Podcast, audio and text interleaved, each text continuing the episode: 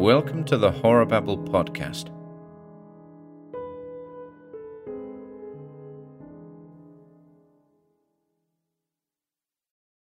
Sleigh Bells by Hasan Vokine.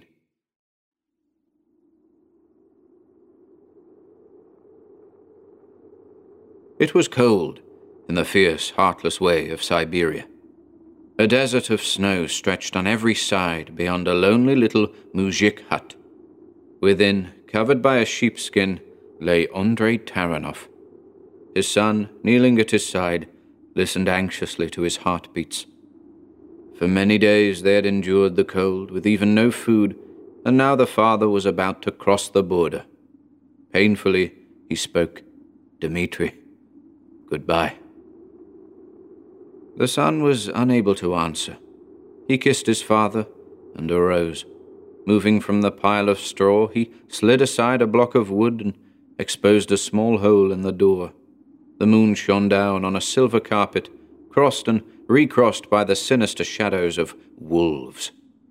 He studied the glistening fur which covered their lithe bodies, beautiful despite the shudder they caused.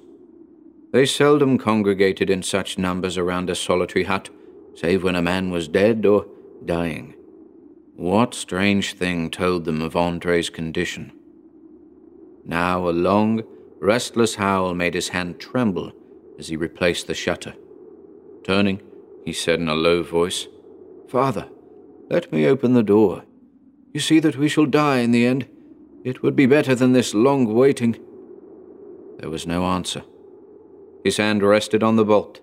It turned. Dmitri, wait. The careworn eyes of the dying man had opened. He was alert. Dmitri, don't I hear bells? Droshky bells?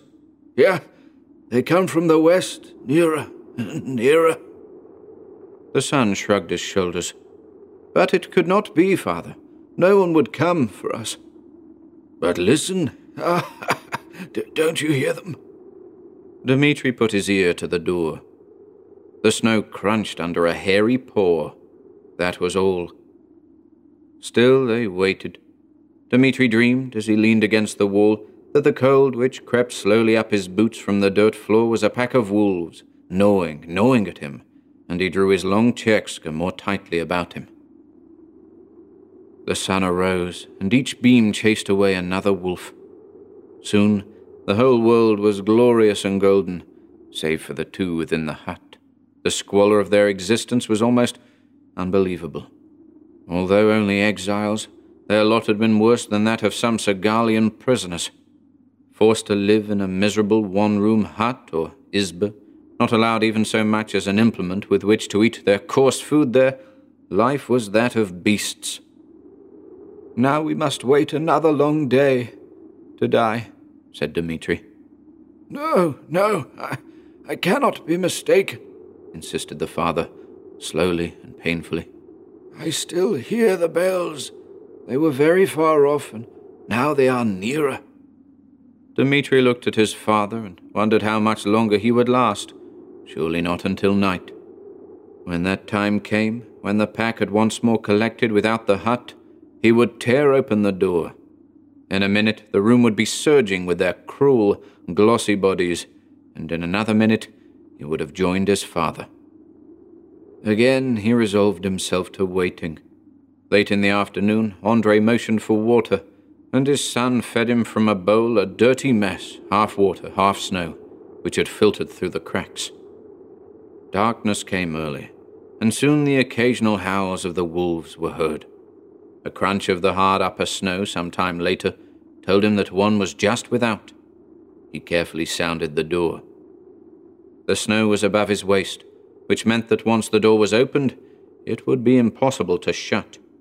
He prayed that his father would not last much longer, and again he was startled at the old man's strength. Andrei was sitting up. His lips formed the word, Listen. Another howl sounded. Then, faintly, from far away, the tinkling of a speeding sleigh reached them. Dmitri could not believe. He held his ears. It stopped. He released them, and again the tinkling came. It was steadily becoming louder. It was just too much. In his exhausted condition, such an emotion was more than Dmitri could withstand. Later, as they were taken into a room where there stood a table with a samovar, a big bowl of steaming ski, and plenty of vodka, Dmitri told his rescuer of how his father had first heard his sleigh bells. But, said the farmer, it must have been about the time I was starting out, miles from you. So to this day they wonder how that old man, on the point of death, knew. This is a superstitious story, typical of the Russian peasant. The son's story was taken as an omen that Andrei had been forgiven by the Great Father as well as by their little father, the Tsar. Had he not been allowed to visit the misty world of after death? How else had he heard Brother Vasily's sleigh bells?